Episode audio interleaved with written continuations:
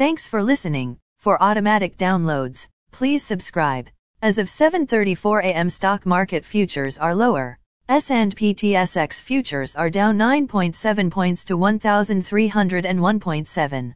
S and P five hundred futures are down thirty-three point seven five points to four thousand three hundred sixty-eight point two five. NASDAQ are down one hundred ten points to thirteen thousand nine hundred ninety-seven point seven five. V I X futures are up zero point seven three points to twenty-seven point eight five. Overnight, the Nikkei two twenty-five in Japan was up one hundred seventy-four point five four points to twenty-six thousand eight hundred twenty-seven point four three. The China C S I three hundred was up twenty-eight point two one points to four thousand two hundred sixty-five point nine. The DAX in Germany is down two hundred forty-four point six one points to fourteen thousand one hundred forty point eight two. The C A C forty in France is down ninety-four point four six points to six thousand five hundred sixteen point zero five.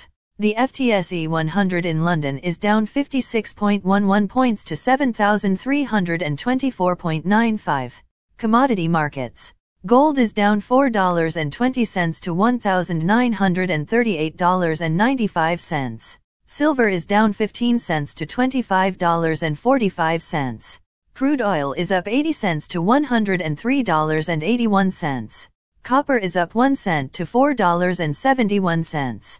Natural gas is down ten cents to four dollars and eighty-eight cents. May corn is called to open lower at seven dollars and fifty cents. May soybeans is called to open higher at sixteen dollars and seventy-eight cents. May wheat is called to open lower at ten dollars and seventy-nine cents. The Canadian dollar is one point two six two two. Highlights of today's news. Nickel drops twelve percent in odd trading in London. Russia says interest coupon payment is with Citibank. United Kingdom Defense Department. Russia has made little progress this week. Zelensky nominated for Nobel Peace Prize. Japan's inflation rises to zero point nine percent in February. Again, thanks for listening. For automatic downloads, please subscribe on a podcast app or platform. And please consider leaving a rating on the podcast app or platform. It helps grow the show.